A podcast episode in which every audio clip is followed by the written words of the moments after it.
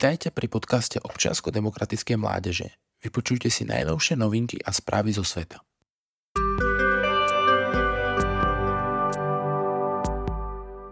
Srbsko a Kosovo začali s implementáciou dohody o normalizácii vzťahov. Kosovo a Srbsko vykonali prvé kroky pri implementácii ústnej dohody z marca. Tá bola dosiahnutá v marci v Severnom Macedónsku a má za úlohu normalizovať napäté vzťahy. Obe krajiny vytvorili spoločnú monitorovaciu komisiu, ktorá bude dohľadať na implementáciu dohody. Komisia bude vedená predstaviteľ Európskej únie Miroslavom Lajčákom. Kosovo bude zastupovať veľvyslanec v Bruseli Argon Bajarami a srbský hlavný vyjednávač Peter Petko, Perár Petkovič. Komisia sa bude pravidelne stretávať v Bruseli. Dôležitým krokom v normalizácii vzťahov bola aj podpora deklarácie o nezvestných osobách z čias vojny v Kosove. Podľa Kosova by mal Srbsko sprístupniť svoje archívy a tajné dokumenty o násilne vyvlečených ľuďoch. Kosovo tiež súhlasil so začaním rokovaní, ktoré by viedli k primeranej samozpráve srbských komunít v Kosove. Implementácia je pozitívnym signálom pri riešení napätých vzťahov medzi Srbskom a Kosovom. Obe strany však čelia doma tvrdej kritiky zo strany opozície.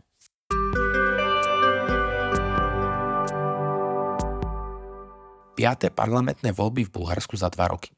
Bulharsku sa 2. apríla konali 5. parlamentné voľby za posledné dva roky. Výťazom týchto volieb bola konzervatívna pravicová strana, občania za európsky rozvoj Bulharska, tzv. GERB, pod vedením bývalého premiéra Bojka Borisova, ktorý získal vo voľbách 25,39%. Tesne za nimi, na druhom mieste sa umiestnila protikorupčná stredopravá koalícia, Pokračujeme v zmene a demokratické Bulharsko, tzv. koalícia PPDB, s výsledkom 23,54%. Ďalej sa do parlamentu dostala krajne pravicová strana oživenie, liberálna strana, tzv. hnutie za práva, obno, za práva a slobody, ľavicová koalícia, tzv. koalícia pre Bulharsko a populistické antikorupčné hnutie existuje taký ľud. Volebná účasť bola nízka, vyše iba 40%. Zapríčnilo to podľa viacerých novín apatia voličov a dezilúzia s politikou, ktorým sa nepodarilo zostaviť stabilnú vládu už piatýkrát. Bohužiaľ, kvôli rozdielným postojom k západu a Ukrajine aj korupčnej minulosti mainstreamových strán, hlavne občia, občania za európsky rozvoj Bulharska a koalícii pre Bulharsko, analytici odhadujú, že najpravdepodobnejší scenár sú ďalšie parlamentné voľby a pokračovanie politickej krízy.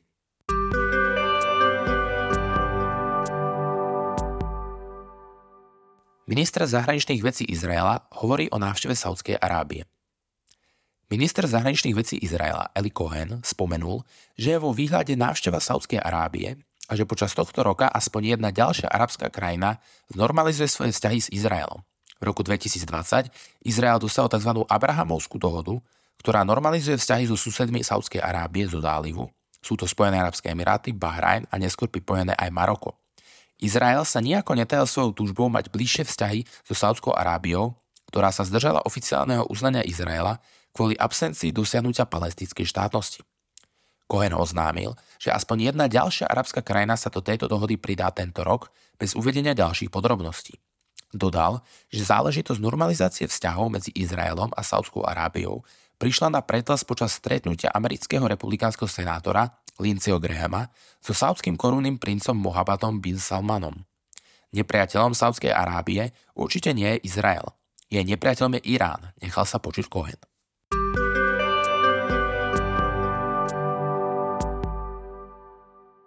ročný líder opozície v Tunisku zatknutý.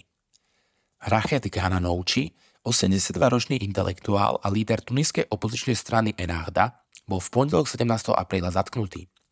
Dôvodom jeho zadržania bolo údajné sprísahanie proti štátnej bezpečnosti.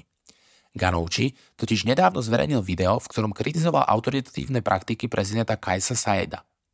Vo videu tiež vyhlásil, že prezidentov boj proti opozícii môže v krajine vyvolať občianskú vojnu. Said bol za prezidenta zvolený v roku 2019 s podporou strany Enhada. Po svojom zvolení však v roku 2021 rozpustil demokraticky zvolený parlament a vykonal viaceré ústavné zmeny. Tieto kroky mu pomohli sústrediť vo svojich rukách ešte väčšiu moc. Opozícia sa preto obáva, že budú nasledovať ďalšie zatknutia s cieľom totálne eliminovať opozíciu. V pondelok boli totiž okrem Ganovčího zatknutia uzavreté aj sídla dvoch opozičných strán.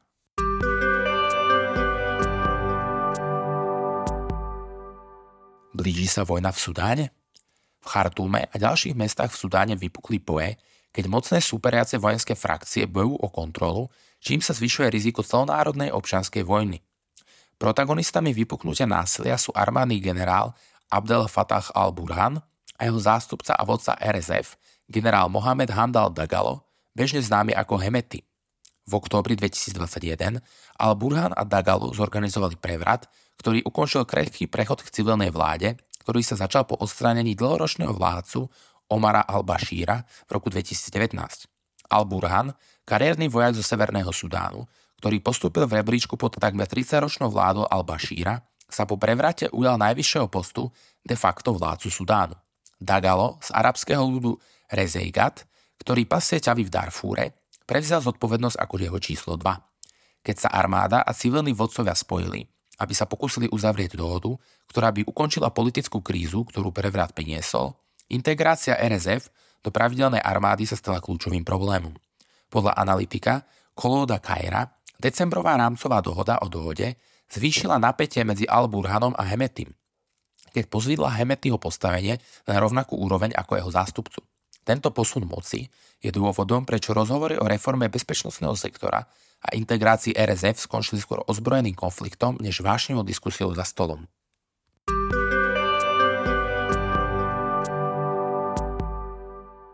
V Jemene zomrelo pri rozdeľovaní humanitárnej pomoci najmenej 78 ľudí.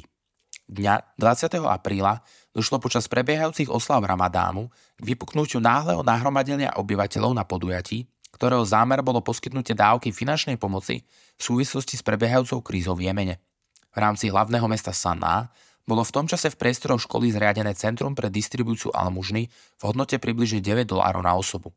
Tragická udalosť len počiarkuje alarmujúci stav v krajine, kde sa po vyše 8 rokoch konfliktu nachádza približne dve tretiny obyvateľstva odkázaných na humanitárnu pomoc. Stav poskytovania pomoci však nie je ideálny, a to najmä z nedostatočného financovania programov OSN ako aj mimovládnych organizácií zameriavajúcich sa na humanitárnu pomoc obyvateľom. V súvislosti so zamrznutým konfliktom sa po viac ako roku prímeria medzi náprotivnými stranami naskytá nádej po tom, čo Irán a Saudská Arábia obnovili vzájomné diplomatické vzťahy. Práve tieto dve krajiny totižto významne podporovali z nepriateľnej strany konfliktu v Jemene. Ďakujeme, že ste s nami zostali až do konca. Vypočuli ste si podcast občiansko-demokratické mládeže o rôznych informáciách a zaujímavostiach zo sveta. Tešíme sa na vás zase na budúce. Dovidenia.